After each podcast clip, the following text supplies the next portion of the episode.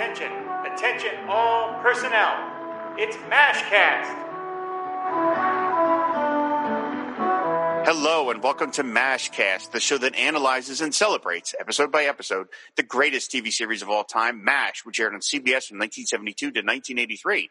Proud member of the Fire and Water Podcast Network. I'm your host, General Robert Iron Guts Kelly, and joining us this week in the VIP tent is Chief Surgeon Chris Lewis. Hi, Chris, and welcome to the show. Hi, Rob. It's great to be here. Thank you. It's an honour to be invited. I, I don't think I'm chief surgeon, though. I think Anne should be chief surgeon. I'm, I'm, not fit to mop the brow of chief surgeon Ange whilst he's operating. yes, well, I mean, I, anyone who is a medical professional gets that designation. Okay, uh, here okay. on the show. So, I mean, explain to everybody what kind of what kind of doctor you are, so people can understand what, who I'm talking to here. Sure. Okay. So, uh, if listeners haven't guessed, I'm in the UK, and I'm a I'm a GP. Shock, I know. Uh, I'm a GP. Um, do you call GPs GPs in America? Is it family Basic, doctor or basic, yeah, family doctor or, kind of okay. thing? Yeah. Yeah. So, and I work in the west of the UK. Um, Rob, are you are you a fan of Hot Fuzz? I think I've heard you said that film is one of your favourites. I love that movie. Okay, I'm about 20 minutes away from where that was filmed. so that gives you an idea. It's pretty rural where I am. Um, and I work in our National Health Service, which, as you will know, is a pretty different kind of healthcare system to the States. A bit. So, yeah, the NHS is uh, funded by general taxation. So that makes us the world's leading perpetrator of what I think some of your politicians like to call socialized medicine. Uh, and we just we think of it as just medicine. Um, so yeah, it's uh, I I uh, work in the community, and my job is to keep people healthy, and the government pay me to do it. So that probably makes me a communist. So yeah, in mash terms, I'm the Chinese. I, oh Lord, uh, we don't. Uh, yeah, the system we have over here is we obviously we could devote a whole separate podcast to the insane system that America has here in, in terms of healthcare. So, but I mean, uh, I mean, what's it what what's it like? We don't want to get too far into this, but like, what's it like Sure. being a GP in the time of, of a global pandemic? Uh, it's it's been a challenging year, Rob. I think is what I would say. Uh, we we changed our model very quickly uh, last year. So again, nearly a year ago. Previously, we would see face to face almost all of our patients. They would have an appointment. They would come in. They could bring in pretty much any kind of problem they want, and we would try and sort it out. And we have switched very much to telephone uh, triaging and uh, trying to sort people out over the phone. Uh, we've adopted very rapidly uh, some uh, technologies to allow us to do video consultations, and we can people can email photos of their rashes and other bits of their body, which is a bit disturbing for my secretaries, I have to say. Uh, and um, yeah, so we try and do as much as we can remotely. Sometimes we still have to bring people in. Um, it has some benefits. Uh, it really suits some patients. Uh, very convenient, uh, quite convenient for us at times. Uh, but there's nothing quite the same as seeing people. And I think for me, the real benefit of being a family doctor is we're quite a small practice, and I think I know most of my patients pretty well. We know their families and we know what their situations are, and we miss that contact. You know, mm-hmm. we miss seeing them. And for a lot of our patients who are elderly, we might often be the only contact they have all week with another another person. So it, it's it's got some benefits, but it's definitely got some downsides. And uh, you know, hopefully, as we immunise more of our population and we start to return to something like normal, uh, maybe we'll we'll adopt some of the better things, uh, but bring back some of the old stuff that we really like doing because it's good to have continuity of care for our patients. It's good to see them.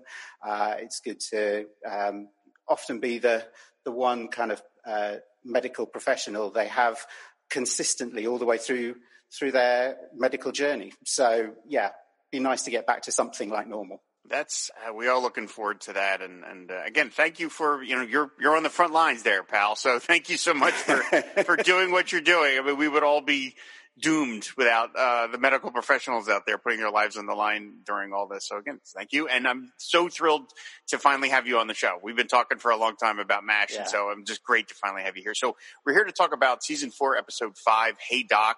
Uh, originally aired on October 10th, 1975. But before we talk about the show, I got to ask you, Chris, like, what's your history with MASH, the series? Uh, can I just say, before we do that, Rob, that was my fourth birthday when it first aired. Oh, I didn't realize until we looked into it. I went, oh, I was four that day. That's great. So, so MASH in the UK was it. It wasn't as easy to watch as it seems it was for some of your American hosts. Uh, you know, when you listen to the show, and they, it seems like every twenty minutes there's another episode showing somewhere. um, true. And over here, it was uh, much more difficult to get hold of. So I did look it up, and MASH was first shown on the BBC in 1973. So I was not yet two. Um, and the BBC have digitized their listings magazine, so I can tell you exactly when it was shown and what how they advertised it to the British public. Wow. And they said it was a new comedy feature. Sorry, I'll start that again.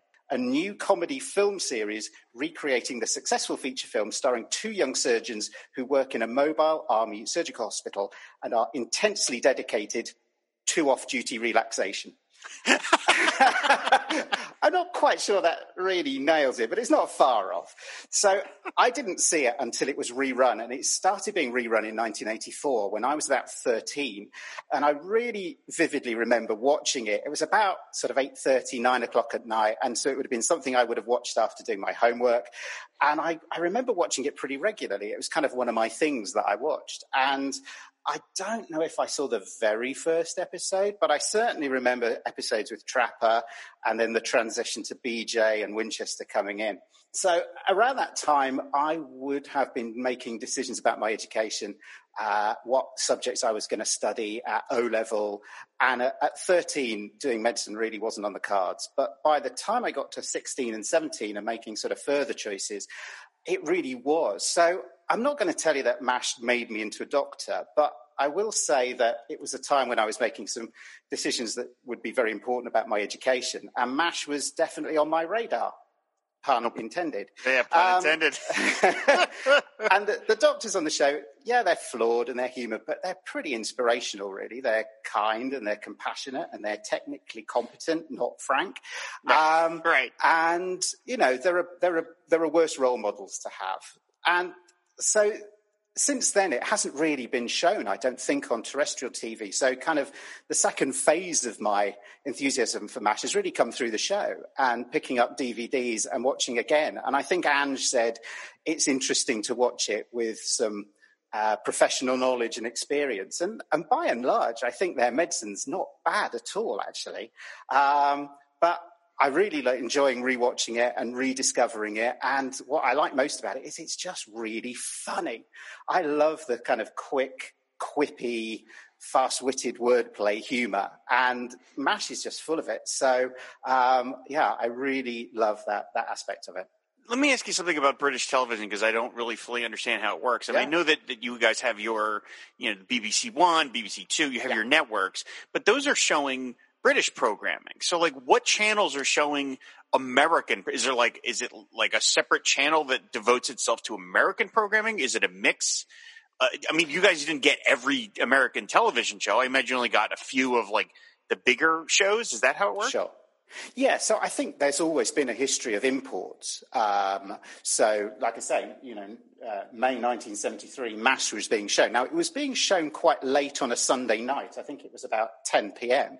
So hmm. it wasn't exactly a, hitting a prime time slot. But there's always been a mixture of shows. I think now the the TV environment's changed quite a lot, and so you will find uh, uh, on our kind of uh, satellite and uh, TV channels that there are channels dedicated to showing imports. So MASH at the moment is being shown on something called the Sony channel, which is presumably just there to monetize their back catalogue and their library. Uh, and it's on at about three in the morning. Um, so yes, there's definitely those kind of channels. I think uh, there's always been a history of co-productions. So, you know, you might have um, certain documentaries and things made between the BBC and, uh, you know, uh, National Geographic or something like that. Uh, there's a there's a, a well a long running science strand on the BBC called Horizon, which I think was made with one of the channels out of Boston. But uh, yeah, there's there's always been a bit of a mix. I think probably the mixture has shifted more towards British shows on the main channels and imports more on the the, the sort of smaller satellite channels now. Gotcha. But I could be wrong. Because that's how it worked here. I mean, British television, when it aired here, it aired on our PBS stations, which was the public broadcasting. Yeah. Uh, they were they did not air on a network. It was like CBS would not air. Are you being served? You know, at eight thirty on a Tuesday night, they would. You know, the, the the networks had their own programming. So okay, I always always wondered about that. Okay. So, but on behalf of the nation, can I apologise for Are You Being Served? okay. it was just a just a show that I pulled out of pulled out of thin air. I was like, "What's a British show that aired?" Okay, are you being served? It was a, it was a comedy of a certain era. Let's put it that way. all right, I fair don't enough. think you could get away with a lot of the gags these days. Gotcha. So, by the time you got to medical school and you started, you know, being around people that were pursuing this career, was anyone else a fan of this show? Were any other people like aware? Like, were they fans of it? Did they know what it was? That's a good question. Do you know what? I honestly don't know, Rob. I mean, by that stage, it would have been off TV, I think, largely. So it, it wasn't something that was perhaps in the kind of current mindset. Um, Right. That was that was the early '90s when I was in Sure, medical school. you're So medical school, Friends would have been the sitcom of the day, you know. Uh, uh, which, yeah, I'm not going to talk about that. Uh, um, so yeah, I don't, I, I don't recall sitting down and having in-depth conversations about MASH with other medical students. But I guess you know we were all pretty much the same age. I, you know, it was around when we were a bit younger, and who knows, maybe there would have been some who were who were inspired. I, I uh, sent you something from the uh, British Medical Journal. Yeah, that's what I was thinking about. Yeah. Yeah, who that was an Australian surgeon actually, but they the the, the British Medical Journal is very well respected. Comes out every week, and I try and read it as often as I can. um, and their Christmas edition is much more light-hearted. And this year they did fictional doctors who inspired you. And yeah, some very eminent Australian surgeon listed Hawkeye as a, a, a particular influence on his career and sort of inspiration to get into medicine. And I think in his case, specifically surgery. Yeah, that that was really cool. I enjoyed reading that quite a bit. It, it warmed my heart to see someone quote Hawkeye as an inspiration. I thought that was to this day. That's that's just fantastic. So, all right, well that's that's marvelous. Again, thank you for for being here. And so this episode that we're about to talk about has got a slightly more medical bent than some of the other ones of this season, which is great. It's perfect uh, t- time to have a doctor on to talk about it. As I said, it's uh, season four, episode five. Hey Doc, originally aired on Chris's birthday, 1975. It was written by Rick Mittleman and directed by William Jurgensen. Uh, there's a late night poker game in the swamp involving Hawkeye, BJ, Radar, Father Mulcahy, Klinger, and Sergeant Kimball, played by Bruce Kirby, who ends up being the big winner.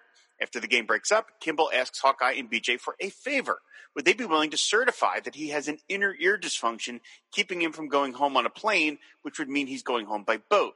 Why does he care? Well, Kimball is carting home, quote, a couple of thousand pounds worth of Korean and Army stuff, just enough so he can open up a Korean cafe at home. Hawkeye and BJ are up for it, but Kimball's paperwork needs three doctor signatures, and they assure him that the hopelessly honest Colonel Potter would never go along with it, and it's not even worth considering Frank Burns. But they feel they have to try. So when they find their microscope has been stolen, and Kimball says he might be able to score them a new one, Hawkeye and BJ ask Frank to sign the letter, trying to reason with him that if they fake Kimball's profile, the 477th will get a new microscope, which it dearly needs. Frank doesn't care and refuses to sign. This enrages Hawkeye and it leads to an argument, getting them nowhere. Meanwhile, a Colonel Griswold arrives in camp visiting his wounded troops. He's a gruff, tank driving kind of guy, but he's vulnerable enough to ask Hawkeye for a medical favor. Could he help Griswold take care of a little social problem he picked up, not mention it on his service record? Hawkeye agrees. Later, a sniper starts firing on the 477th, leaving Hawkeye and BJ holed up in Colonel Potter's office. Potter says a tank would help scare the sniper away, so Hawkeye calls Griswold, calling in his favor, asking him to borrow one of the tanks. Griswold arrives, leaving the tank behind. Frank, bothered by Margaret's romantic interest in Griswold, tries to act macho by climbing into the behemoth, insisting he knows how to drive it. He starts the tank, but quickly loses control and it veers wildly around the compound, smashing several tents and even Colonel Potter's Jeep, which he solemnly shoots dead. Finally, he gets the tank to stop, and Potter is furious. Hawkeye and BJ cover for Frank, saying that it was Frank who jumped in and stopped it. Potter doesn't really buy it, but it's enough of a lie that Frank feels guilted into signing Kimball's profile, assuring that the 477th will get a new microscope. All right, Chris, uh, this is a really fun episode. We've been talking previously this season about obviously MASH had a lot of uh, of uh, scene setting to do in the early episodes with bringing in new characters, and then Uh-huh. of course in the next the very next episode they have the It Happened One Night, which is a you know just one night in the four seven seven. We can see these doctors performing their their duties. This is a kind of fun episode because it's. Let's see if you agree with this. It's a little more um, Hawkeye and Trapperish in that it's Hawkeye and BJ kind of having to pull a scam. Now, of course, it's a scam for the right reasons because they need a new microscope, but nevertheless, they're kind of fudging things to get what they need. And so that's, that to me makes it a really fun episode.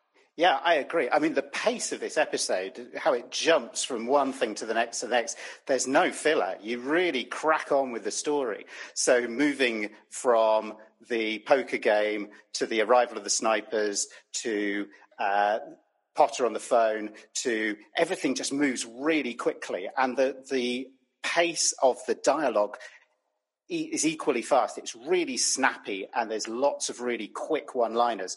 Um, yeah, I, I think this feels like they've been doing it for ages. You know, it feels like uh, the change in the cast really hasn't uh, affected how this works at all. Everybody feels very comfortable. And what I really like, actually, I, we can talk about this, is BJ's uh, role because it feels like he's given a little bit more perhaps to do than Trapper does in some Yep. episodes. You know, he's Yep. trusted with snaring the microscope back. Uh, and uh, he's, he's, there's some really good repartee between him and, and Hawkeye after they confront Frank later on. So, yeah, Yes, I agree. I think it's a, it's a really uh, enjoyable episode and it just sparkles with wit, I think. You can answer this uh, to the extent you want to answer it, but I'm kind of curious. I'm guessing this happens in real life that you have people asking doctors for kind of favors here and there about things. You know, I mean, there's a lot of, hey doc, could you do this? Because I mean, Griswold, this this this uh, general, uh, he's picked up a social disease and he doesn't want that uh, in his record, and so he asks Hawkeye for a shot of penicillin, kind of on the sly. I'm guessing this is probably something that, that doctors have to deal with, right? Of regular people kind of coming up to them and saying, uh, I- you, "Can you do can you do me a solid or something?" I assume that's why you asked me on, Rob. Uh, um, yeah, I mean, I would have to say, particularly if my indemnity organisation is is listening to this, uh, what the, all of these are, are about either falsifying or omitting or not keeping good medical records, all of which are professionally very serious misdemeanors. And uh, you know, let's be quite clear about that. Um, I, I don't think it's quite to this extent, but um, yeah, you know, if you mention you're a doctor, oh, let me tell you about my knee. or worse. Um, yeah, I think there's a certain amount of this, and, and each of these, uh, each of these sort of three moments where they go, "Hey Doc," hence the title. Uh, yeah, there, there's a bureaucratic one, uh, which is uh, Kimball trying to get his pass on to go on the boat rather than the plane. There's um, the surgical one, which is. Um, Oh gosh, I've forgotten his name. Chivers. Chivers who asking needs about his- his, his his, toenail. yeah. And then there's Griswold, who it's never spoken out loud, but uh, you know it's a sexually transmitted disease. And from the fact that you can treat it with a shot of penicillin, I think we can probably assume it's syphilis. He thinks he's got. So sorry, everybody. Enjoy your breakfast if you're listening. Um, so uh, yeah, so they, they they come in sort of different flavors, and actually, for general surgeons, these guys have got a really holistic practice. They don't just do surgery; they do all sorts of medical things, and I'm sure that's really for the plot. But you know, they've done foot checks and they've done premarital checks, and they do all sorts of things which would be well outside of the the kind of normal remit of a general surgeon, and it, that feels much more like the kind of general practice catch-all kind of work that I do.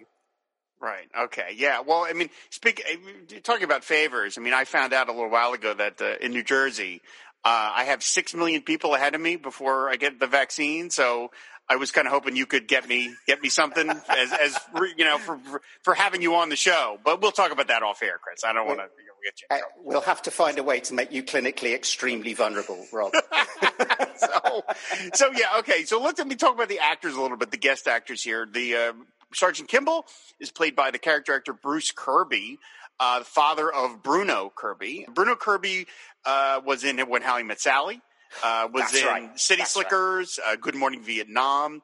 Uh, Bruce Kirby just passed away a couple of weeks ago uh, at the age of 95. Uh, he actually outlived his son, which is a, a very sad thing Mm. to have to find. But Bruce Kirby had a long, long career. If you look him up on IMDb, hundreds of credits. He was in the Muppet movie, Stand By Me, Throw Mama from the Train. He was on TV shows like Kojak and LA Law. I mean, just went on and on and on. And he plays Sergeant Kimball here. It's always so funny when you know, it's kind of like, uh, if you ever watched uh, any Hanna-Barbera cartoons, or actually any cartoons really, of a certain stripe, you look at the, you know, you see a background, right? And you see one element it looks co- colored differently than the rest of the background.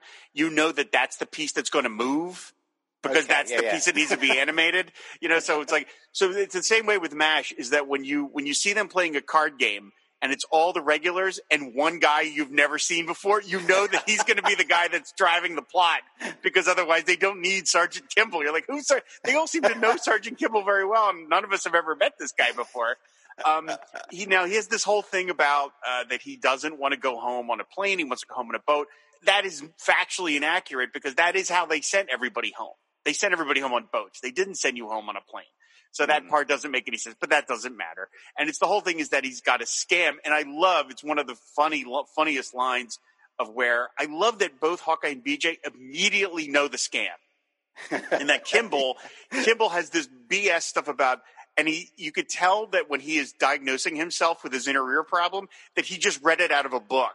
And he's never heard it before because he says it wrong. He's, he's like, I got chronic oheative otitis with Eustachian tube dysfunction. Like he has no, he's like he's practically saying it phonetically. And I love Yeah. that both Hawkeye and BJ just start to laugh about to themselves, and they just know it's BS, and they immediately say, you know, your ears mean you can't fly, right? You like to get out of that plane and get into a big, big boat, and they're they're Yeah. immediately onto Yeah. his BS. I love it.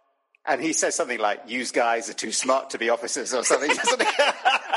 Great. I love it. I love it. I love it. And I I also I love the bit where he says, like, "How much stuff are you, uh, you know, how much are you are you sneaking home?" And he goes, "I figure."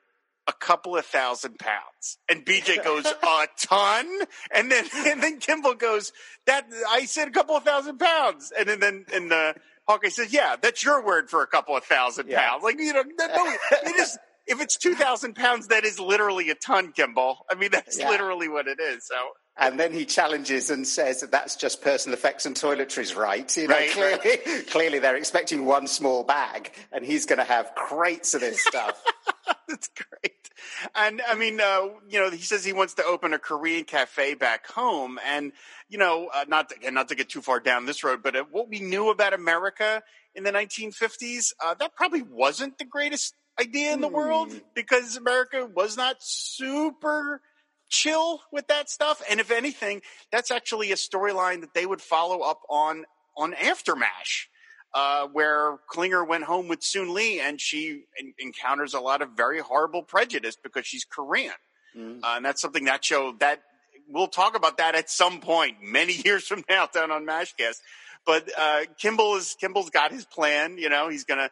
They, there's even a joke about the uh, the laundry that he's going to do, and he says, uh, you know, we're going to have Kimball's Korean Cafe, three Ks, and uh, that's not a good idea to you know have three Ks as your initials for your for your uh, restaurant. And even Hawkeye even points it out. He says you can get their linen from the Ku Klux Klan.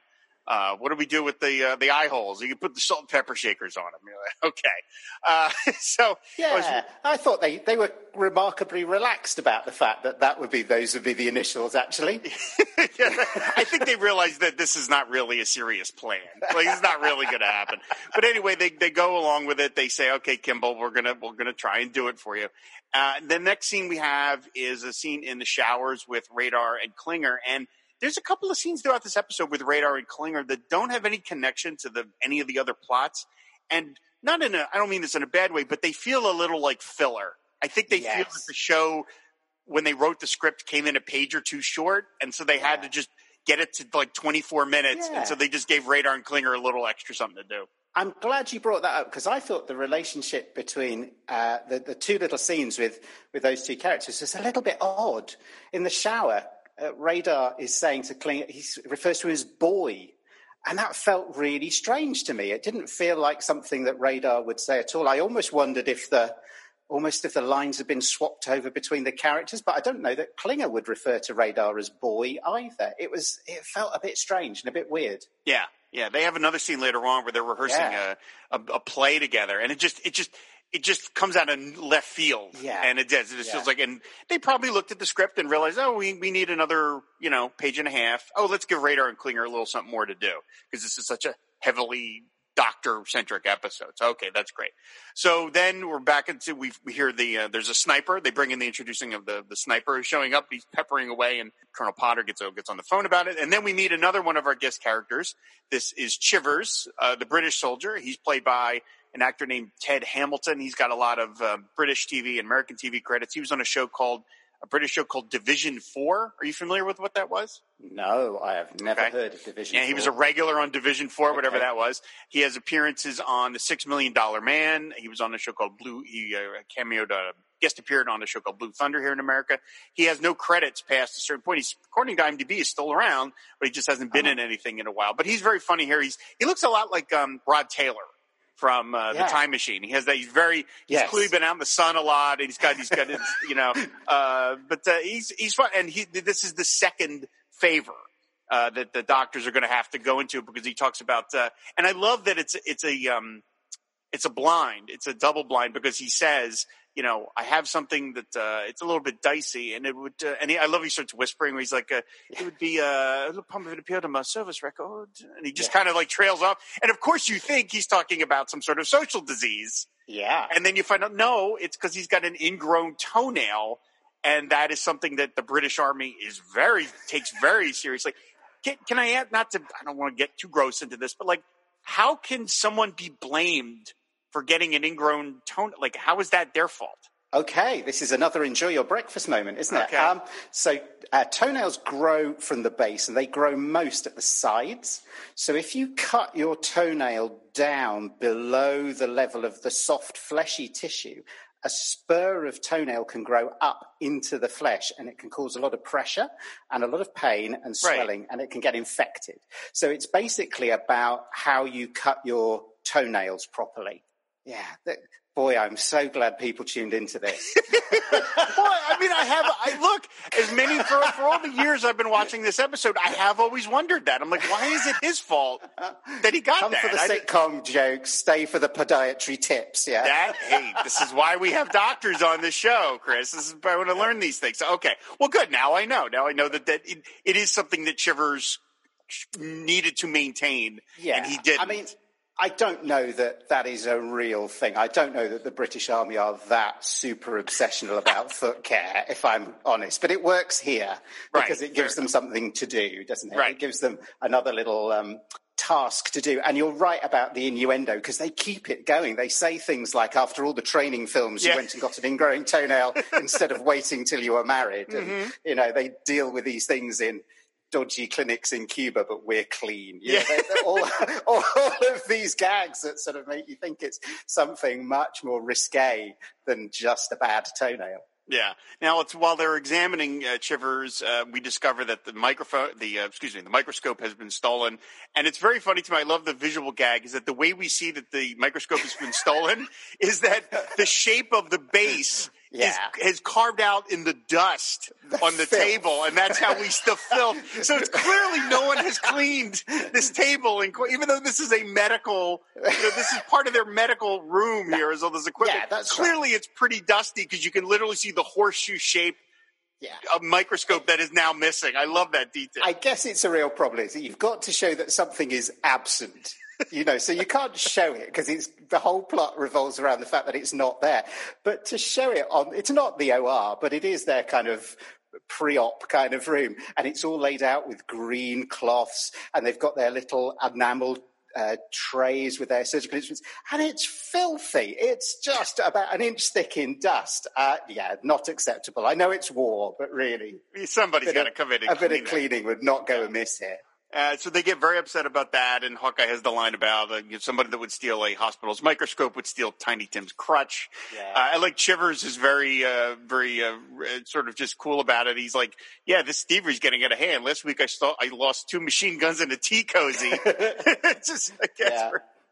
Well, can I just say that the uh, the acting in this? There's one line which uh, Alan Alda has, and I wrote it down because it's so complicated, and I thought boy, if you put that in front of most actors, I think they'd turn white. Uh, and it's when he's talking about how much he owes them to do the, the operation. And the line is, according to the Pierce Honeycutt Ingrown Toenail Memorial Clinic conversion table, one severe metatarsal paronychia will cost you exactly two bottles of scotch. Now, I know what all of those words mean, but boy, is that a line to deliver. I wonder how many takes it required Alan Alda to get that out, because that is, that is a tongue twister or even just opening the script. yeah. I that see now that's funny. That's a, that's something where, and I've mentioned this on other podcasts where I was like, when I was a kid, uh, and Batman or somebody would use a term that I wasn't familiar with. I wanted to learn it because it was important. Batman knew about what would Batman talk about modus operandi. That seems pretty important. I should find out what that means. Yeah. I was able to understand in context what metatarsal paronychia did I say that right? Metatarsal did. Very good. Metatarsal. I understood from the context of what he was saying that okay, yeah. metatarsal, and then I learned okay that meant like like your fingers and toes, right? Is that what that means? It's the the metatarsal is a bone in your toe. Oh, it's just toes. Okay, so it's just yeah, like, yeah. but I understood that. Okay, these, to- and then I like the idea of the conversion chart that it's yes. like it's a standardized thing that they've set up. That it's like you need us to do this. This is what you got to pay. I love. I, I, also love like that, he gives himself. I, he gives himself. I love billing. set themselves. I love that they've set themselves up in this clinic, which specializes purely in this one thing. Yeah, that's, great. That's yeah. great. Yeah, like I said, and I love they said it's it's Pierce Honeycutt that he gives himself billing over Honeycutt. It's he all Of that. course. So, and then Potter walks in and uh, he takes he he sur- he survises the situation in about five seconds, and he goes ingrown toenail, huh? And they're like, pretty fast, Colonel. And he's like, this is my third war. And he says, I've seen more British toes than I have American fannies. it's just great, great line. And I love that Potter is immediately in on the scam where he goes, what's the going rate these Yeah. days? Like, totally down with it. Great. Well, it's his third war. He's probably seen the prices hike up over time. exactly. that was great. So then that introduces the third guest character. Potter comes in and he says, uh, "We've got the general here. He wants to talk to you." And this is uh, Colonel Griswold, played by the actor Frank Marth. Frank Marth, again, a lot of TV credits. He was in the original 1979 Captain America TV movie. He had appearances on Battlestar Galactica, Cannon. He's in the great TV movie Satan Schools for Girls. That's a fun movie. Wow, there's Um, a title. Yeah, it's, it's a fun movie. Uh, he passed away in, in 2014, and he is what you would expect to be a standard, uh, you know, army general. He's got a cigar and he's chomping, and he kind of talks like this a little, and you know, I mean, I mean, and um, of course, Margaret. Uh, making her uh, first Oh. appearance uh, in a in the since uh, since uh, season since episode three of this series comes back in, and of course she is just in love with him. She is following him like a love struck puppy, and she's like, oh, okay, Flirting like yeah, she is flirting, and Yeah. Frank is Frank is pissed off. And one of the details I love about when when General when Colonel Griswold comes to sit down and he starts talking to his troop, and we see there's a pan out, and there's two troops uh, on either side of it. One is a guy completely covered in in in plaster. He's got like a thing on his head, a thing on his arm, Yeah. and then there's another guy who's just has a head bandage. And Colonel Griswold says, uh, "Great to see you again, Moretti. The uh, the unit's not the same without you." And then Margaret has to gently point out that he's talking to the wrong guy. In fairness, the the right guy is completely mummified. There isn't a bit of his body which isn't covered in plaster. So, in fairness, I think you can probably give him a pass on that. But it does suggest that maybe there are other things on his mind whilst he's here. yeah, I love when he says, uh, "The unit's not the same without you." It, clearly, he's got that speech just down pat. He just says it when he has to. But I love when she's like, "This is Private Mumford. This is Sergeant Moretti," and he's like, "What?" This is Sergeant Moretti. Oh, and then he just repeats the same bit. He just says it over again. Like, like the other guy didn't just hear it two seconds ago. That's great. Uh, and then said Hawkeye, you know, talks about that he's heading, he's heading home. Uh, there's even the Yonvi says we had to use uh, a bone in his shin to give him a jaw. And, uh, and Frank says, oh, pretty simple stuff. And Hawkeye says, sometimes we use the jawbone of an ass. I he'd give that look of, to Frank. And then Margaret does the whole, it must be so amazing to be in one of those tanks, just smashing through everything in your path. And she is, she's glowing. She's She- just glowing. And Frank escorts her away and he says, uh, you know, Margaret, could you, uh, Major, you walk this way, which allows Hawkeye to deliver one of the great Groucho Marx lines. If she could walk that way, she wouldn't need the talcum powder. So, boom, there you go. Uh, and that leads the to our. repartee here is so fast, isn't it? He's just on fire with all Yep. the quips. Mhm. Yeah. And that leads to our third favor, where Griswold. I love that Griswold looks around before he asks Mm. for it. He kind of just does, oh, okay. And then I love how quickly Hawkeye gets it. He says, uh, "Doc, uh, as long as I'm here," and Hawkeye just goes, "Mm-hmm." he Come just on walks in, out. yeah. Fantastic. That's great. Um, so and then that now this that whole sequence, by the way, uh, where he talks to Griswold about what's going on, is cut in syndication. I never saw those scenes until I got the DVDs, where he Oh, talks okay. about yeah, he talks about that um, that normally if Griswold had gone to one of the local doctors, uh, he would have had hair root hair cream oil stuck in his butt uh, Okay. as a as a fake cure. Now, Chris, I want to ask you as a doctor, like, is that dangerous to get like that shoved into your posterior, or does that does your body just absorb it and it's not a big? I mean, it's obviously not going to cure the problem, but is that dangerous by itself to get a shot of something that's not medicine? Um, yeah, I guess it probably wouldn't do you very much good. I'm not completely familiar with exactly what's in the hair oil, um, but yeah, I mean, sort of greasy things. Uh, not only would it hurt, and it would be quite a difficult injection to give. I can't imagine that sort of hair cream is particularly easy to inject. Right, it's pretty so it would viscous, hurt. right? Yeah. Yeah, it would hurt. Um, and viscous things take longer to disperse in the body. So, um, yeah, so it would probably hurt for quite a long time. I, I'd have to find out what's in the hair oil. Is it an actual thing? Is it Wildroot hair oil? Wildroot hair oil, yeah. Yeah.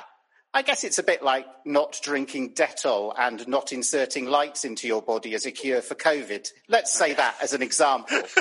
just as a just as a for instance, in case any Don't- crazy person would ever say something like that. Don't drink bleach. Okay? Don't drink bleach, everybody. Good, good medical public, advice. public service announcement. Thank you. Appreciate that. We should make that as a, one of those posters.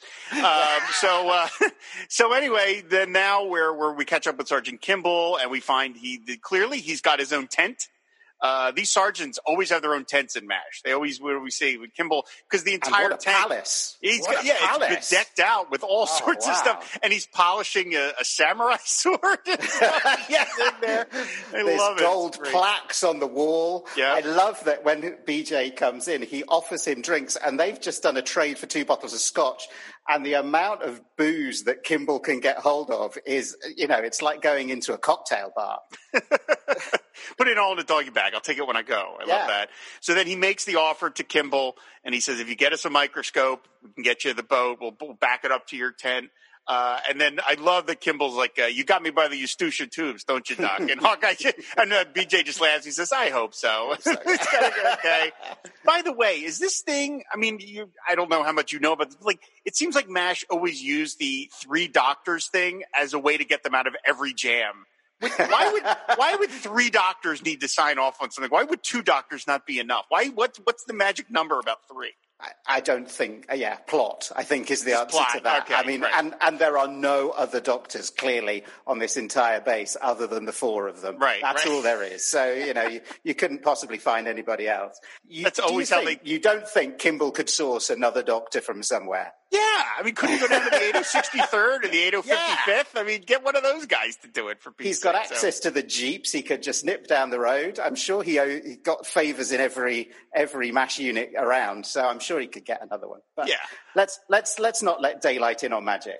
Fair, enough, fair enough. So then we're back to we're back to Colonel Griswold getting the shot, and there's again a great physical comedy bit where Hawkeye's about to give him the shot, and he's like, uh, he's like, "Oh, that was very smooth. You're great." And he's like, "Oh, you're no problem." And then boom, and then he gets him. He's like, "Ooh," and he's like, "That's smart."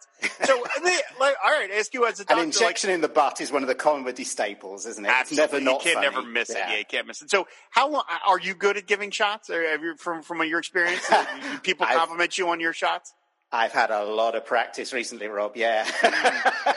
yeah. No, I do actually. Yeah. No, I get lots of nice old ladies saying they didn't feel a thing. So that's great. Is there a trick to it? Because I've had people that are really good at it and some people not so good at it. Is there some is there some way to get better at it, or is it just eh, you're just good at it or you're not? I'm not sure I like the word trick. Training, I think is right, what sorry, yeah. um, I think, yeah, it's, um, I mean, I do, I do some, uh, sort of minor procedures where we inject, uh, not so much at the moment because of the pandemic, but we, if people have arthritis, we inject into joints, so knees and shoulders and elbows and things like that. So I guess I do, I do a fair bit of it. Um, and I guess drawing up the, the vaccines for COVID recently, uh, we've had a lot of practice very quickly. Um, and some of the vaccines, uh, I, we've got uh, the Pfizer vaccine. I'm not sure you're getting quite so much of that in the States, but it is fragile. It needs handling with kid gloves. You know, it's uh, it, you can't shake it or tap the syringe or anything like that. You have to be very gentle with it. So yeah, so it's. I think we've all been a bit nervous about it and a bit um, wanting just to practice our technique. Um, but yeah, it's uh, it, it's a skill like anything else. But um, yeah, well, you can you can certainly certainly train up on it. Gotcha. Okay. Because I said I've had people when I've got blood work done. Some people are, you know, I don't even feel it, and then other people, I'm like, ow, gee. You know, so I always wondered about why that's a thing that some people are good at and some people are not. So Sure. uh, the uh, the sniper starts firing again. Colonel Griswold barely takes notice. He he kind of looks around as to why the doctors are running for cover, and he just goes, ah, civilians, and he just drives off and doesn't even He's worry about highly it. dismissive of them Yeah. jumping. He doesn't even have a helmet on. Yeah, No. he doesn't even has a cap on. He doesn't even bother. So that's the end of that's the act break. Then we come back to Margaret's tent and they are playing gin. And this is kind of a charming moment where we see the two of them just being like you see how they enjoy each other. Uh, Yeah. I've mentioned this on previous episodes. We didn't get a lot of this of Frank and Hot Lips uh, being just sort of genuine together and not not in like a sexual context. And it's kind of cute. We see why they get along. You do wonder what she sees in Frank because he's still such kind of a ninny. Uh, she beats Yeah. him at cards and he kind of gets upset. And then she kind of twists the knife a little bit because Frank mentions, you really liked that tank commander, didn't you? And she kind of rolls her eyes and shifts her shoulders and, and Yeah. she's like, I wouldn't say that. And she's completely playing him.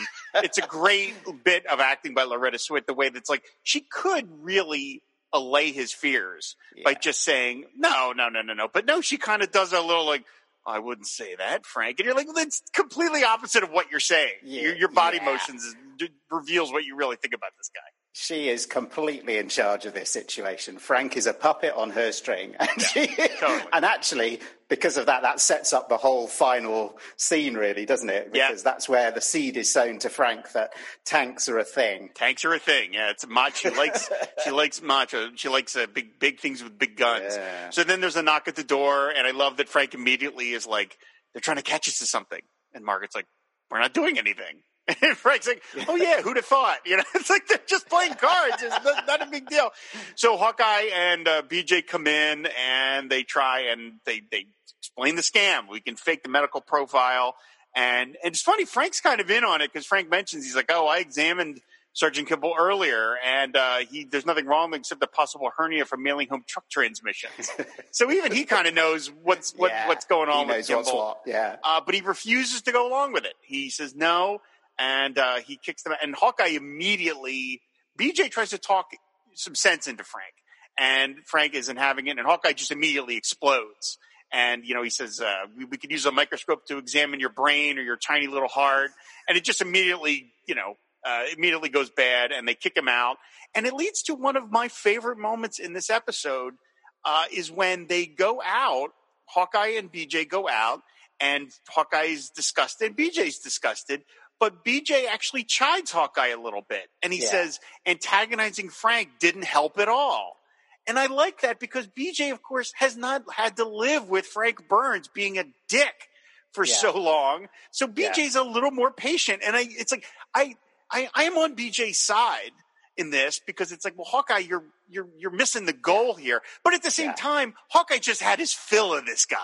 He's Yeah. just he just had his. I- I love that. I wonder if it's a bit of a point of difference between Trapper as well, actually, because Trapper and BJ would have been completely outraged together, hmm. whereas BJ is much more able to take a slightly more, ta- or in fact, he was encouraging Hawkeye to take a slightly more tactful approach, and you're supposed to be cleverer than him, and of course that upsets Hawkeye even more. But House see is smarter how- than he is. yeah, BJ's perhaps slightly more diplomatic and, and can can work his way around or try might try to work his way around Frank a little bit more. Um, so I ju- yeah, it was a, it was a good character moment. I love that he says Burns would uh, prescribe a laxative for a brain tumor. Uh, and then he goes, and then he goes, Doctor Burns. Like he's just so Yeah. pissed. And I, I like again, I love, I like when the show was rem- as smooth as BJ transitioned into this series, and as smooth as Potter did. I like when they remind you that these character relationships are a little imbalanced. And that hmm. BJ just hasn't had his fill yet of Burns, Yeah. but Hawkeye has, and we've seen it. We've seen Yeah. three seasons of, of Hawkeye having to deal with this guy, and he's just so disgusted that Burns doesn't care about having a microscope. It's like you're a doctor. We need Yeah. microscopes. What are you talking about, you idiot? You know, and I Yeah. I like that tension. I BJ would eventually get there, but I love that Yeah. in the early days we still have that bit of like, oh, okay, these guys see this a little different. Yeah, I wonder how much Frank actually uses the microscope. He probably just guesses. Yeah, he's yeah, exactly. Yeah, or somebody else will do it. Yeah, right. For somebody else has to do Yeah. it. So then Chivers shows up with the uh, with the scotch. They go over the whole thing. They they continue the joke about your toes shouldn't have anything Yeah. to do with any other toes. No liquor for the toes. No spicy socks. They they go on and on about the uh, the the innuendo between the foot care and the uh, social the uh, social disease thing. So then they get the two bottles of scotch. Chivers takes off, and then the sniper.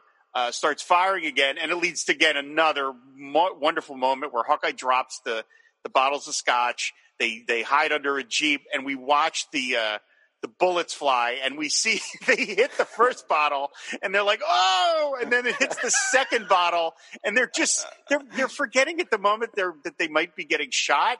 They're just worried about the scotch, and it leads to one again one of my favorite lines. Where the second bottle gets destroyed and Hawkeye pounds the dirt in frustration. They were only eight years Yeah. old, both of them. He's so upset. He's so upset. They treat them like uh, casualties of war, don't they?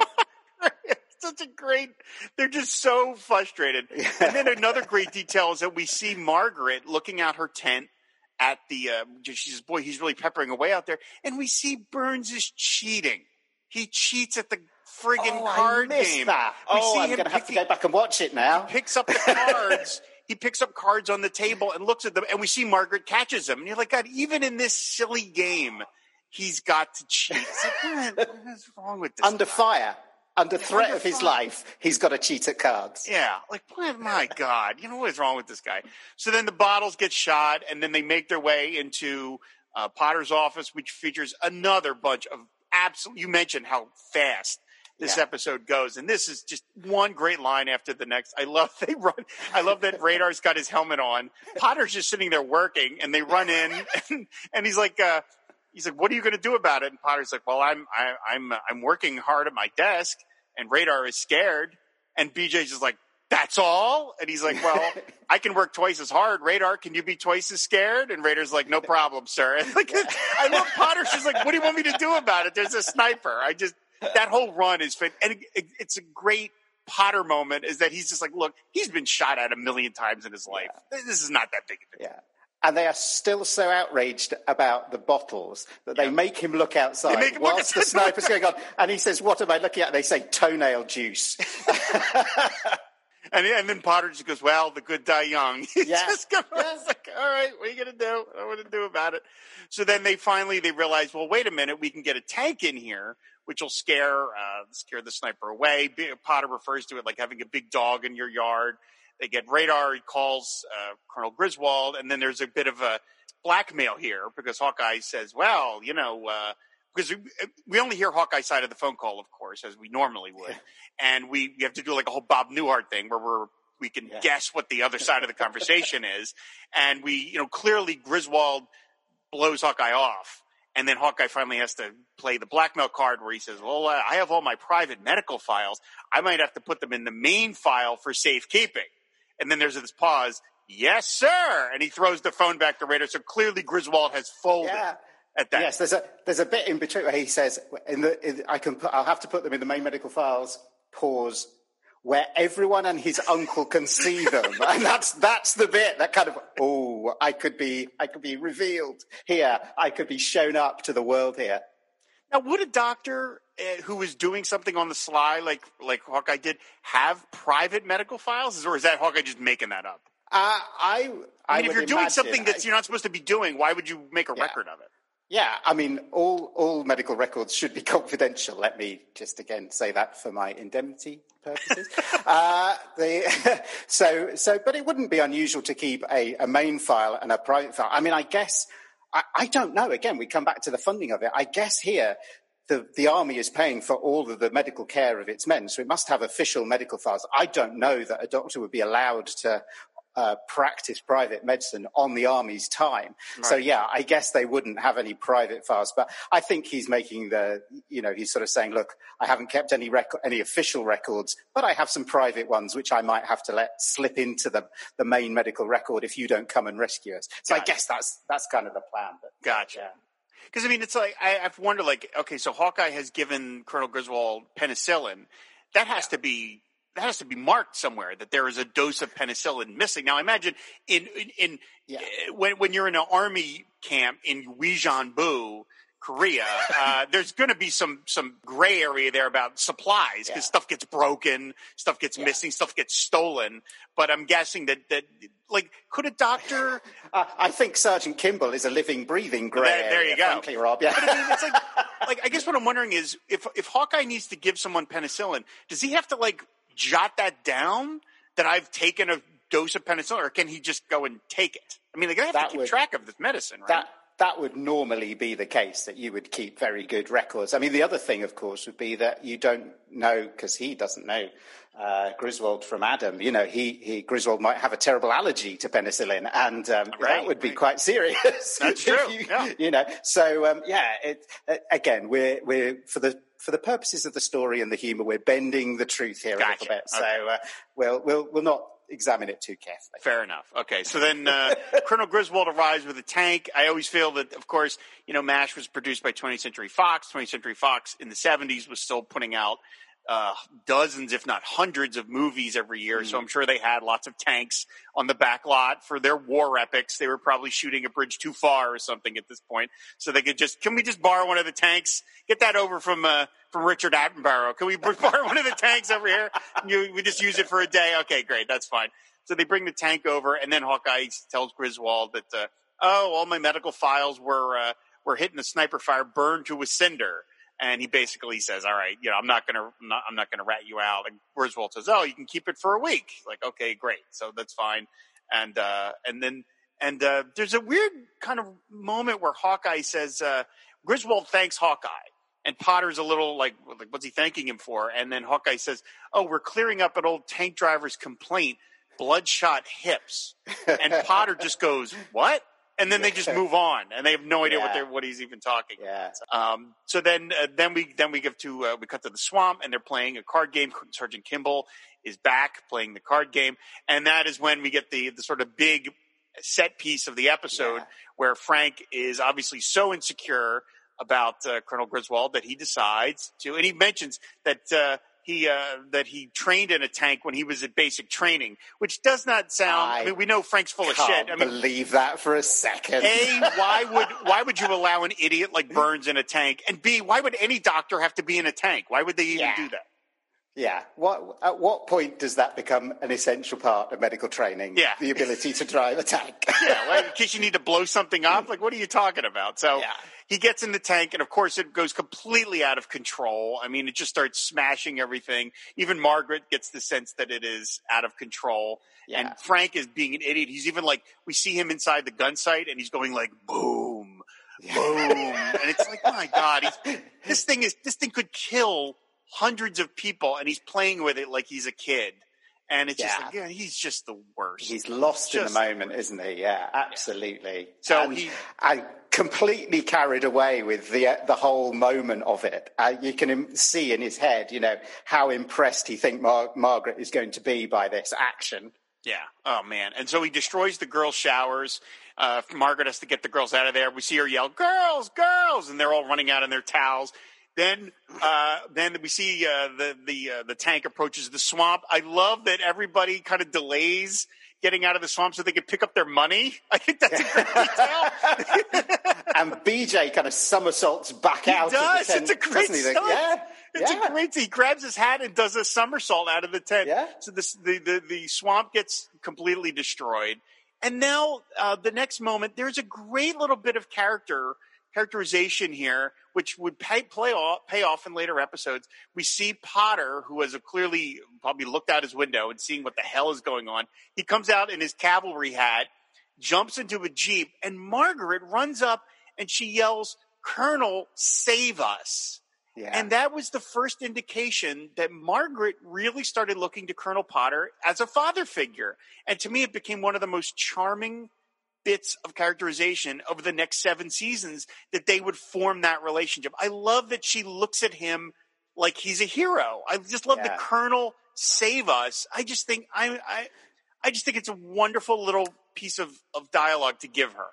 Yeah, I mean, she's always had a respect for the sort of authority of, of rank, hasn't she? But Yep. yeah, you're right. It's a it's a touching moment. It's very much a, you know, the the family of Mash is sort of forming here, isn't it? Yeah, it? I love it, and they would it would that would be another scene later on in uh, season five, and we'll get to it when we when we get to it. That is is, uh, again underscores that, and I just love it. I think that's a great. I, I don't know whether that was a dynamic that the writers had always planned, or they saw the natural affection that Loretta Swit had for Harry Morgan and decided to write it in that way because we know that Yeah. those two were really were quite close on the show. And uh, I just love it. I think it's great, and it just goes by in a flash. I mean, it's easy to miss here uh, because the scene goes by so fast. So then Potter tries, uh, kind of foolishly, to stop Burns, and that he parks his jeep in front of the way, and he just says "Stop Burns," which is kind of silly because obviously if Burns knew to, how to stop, he would do it. The uh, Frank runs his uh, runs the tank over the jeep, returning it, turning it into just rubble. It's just this pile, and we get this great character bit where Potter gets out his revolver and shoots the jeep dead as if it is a wounded horse. Put it Uh, out of its misery. puts it out of its misery. Now, that doesn't seem like the greatest move in the world because he's shooting into metal. So I would think the bullet could ricochet somewhere, but again, it's a good gag. It's a great gag. It's a great, it's a great character a, moment. yeah, for, for it's a good moment. Good moment. Uh, so then finally, This whole sequence is really well filmed, but it does feel quite different style of humour to the, the Yeah. rest of it. It's quite a slapsticky kind of end. Oh, very much. Whereas the rest of it's been very much the kind of Marx Brothers fast wordplay type stuff. This does feel very different sort of style of humour.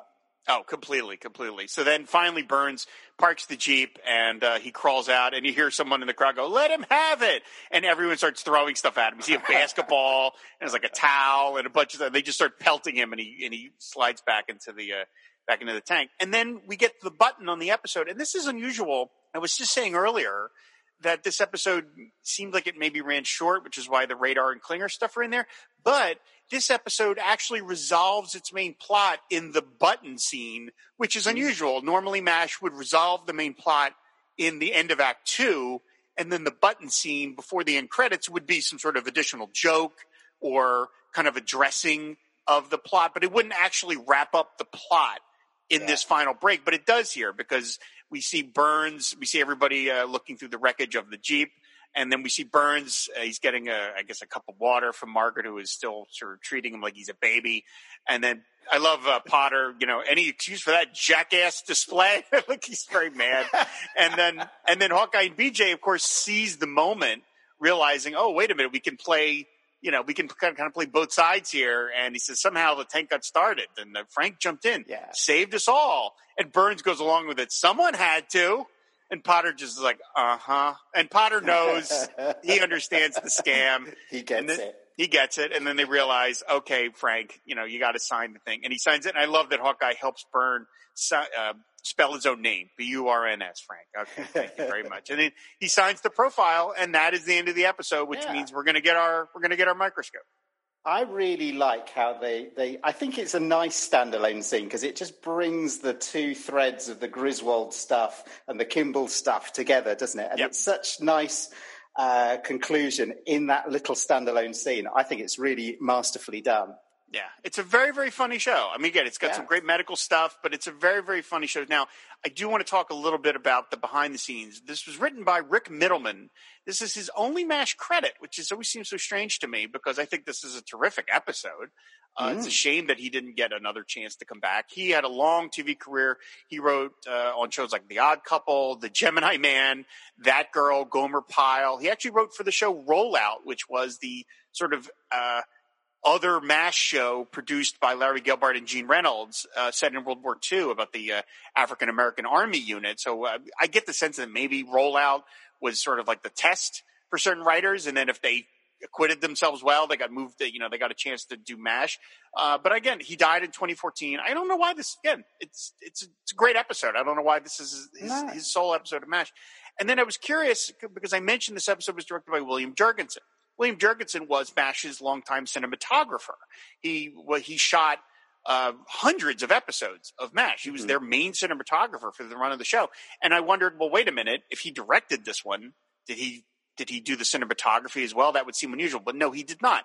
Uh, this episode was shot by uh, Meredith Nicholson. And I was unfamiliar with Meredith Nicholson, and I immediately, I initially got excited because I thought that was this was a woman. Uh, that was uh, very unusual. There weren't a lot Yeah. of female cinematographers in the time, and I I learned in researching that Meredith Nicholson was in fact a man, uh, Okay. that even though he was named Meredith, which typically you think is a female name. Uh, it is in fact a man. He had credits on Get Smart, Batman, Mork and Mindy, The Amazing Transparent Man, Beyond the Time Barrier. So he went back and forth between TV and movies, and he had a very long career. But that's he did a couple other MASHes. But I realized yes, William Jurgensen was too busy directing uh, to be the Yeah. cinematographer for this episode. But again, great, you know, great job all around. This is a Yeah. absolutely wonderful episode. It's interesting you said that because I was just, I, I didn't know that. And I was just thinking, were there any particular shots which struck me as being sort of shot in unusual ways? And I guess the immediate one was just that tank sequence. Right. But the other one is that really short scene with Potter on the phone. And it's shot very low down. It's shot at the level of his nameplate on his Yeah. desk. Mhm. And that's a bit, I, that struck me as a bit unusual. Um, so maybe, maybe the cinematographer was coming out in the direction as well. I don't know. Yeah, maybe so. Yeah, that is shot very much like uh, he's this.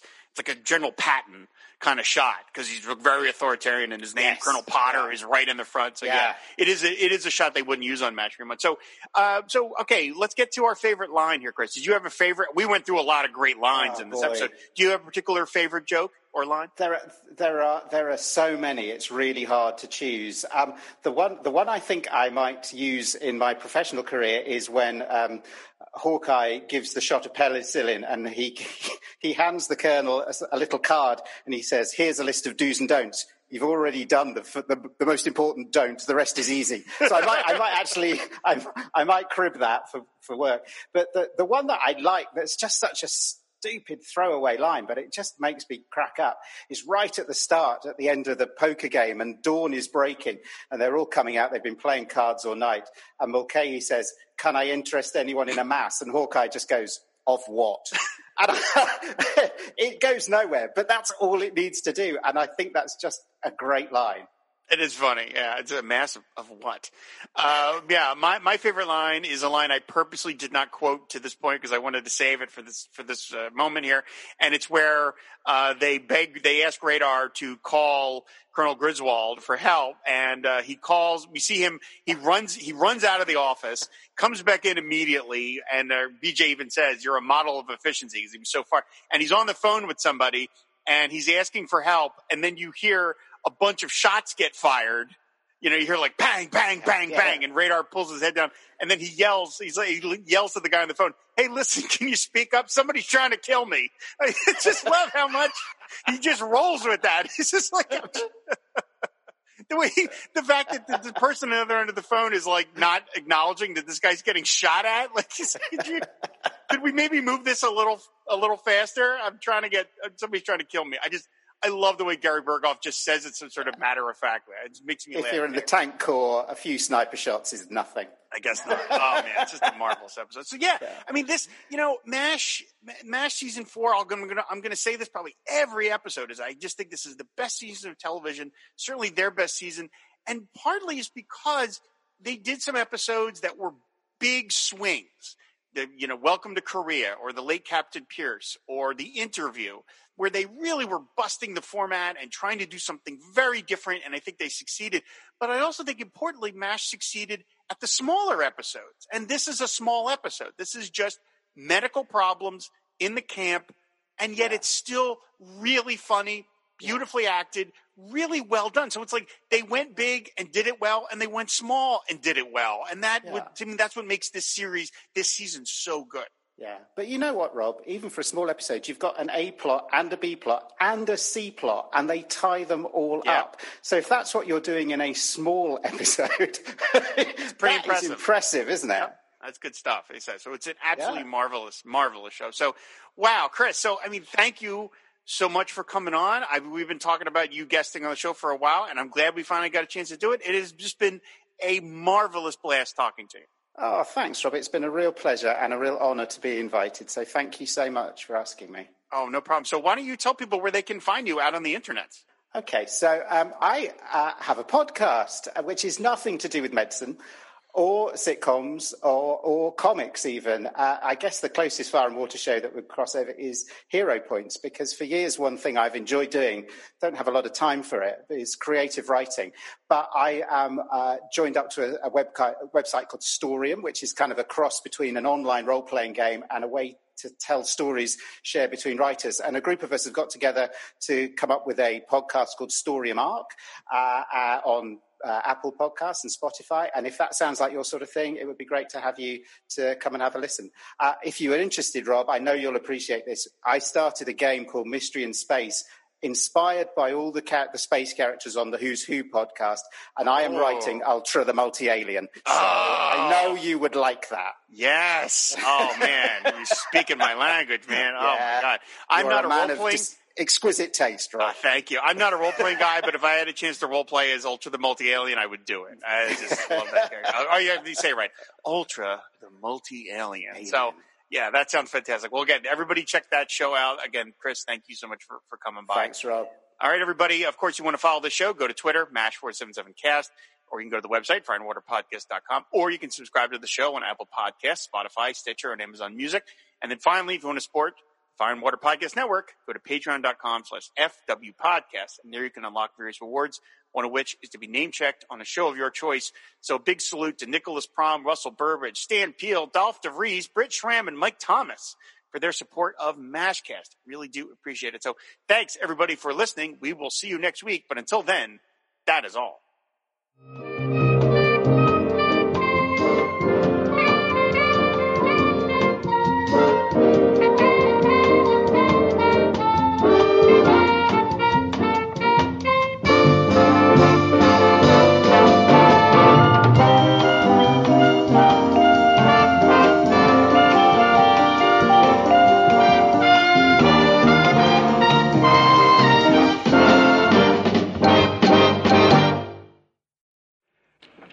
Thank you, Doc.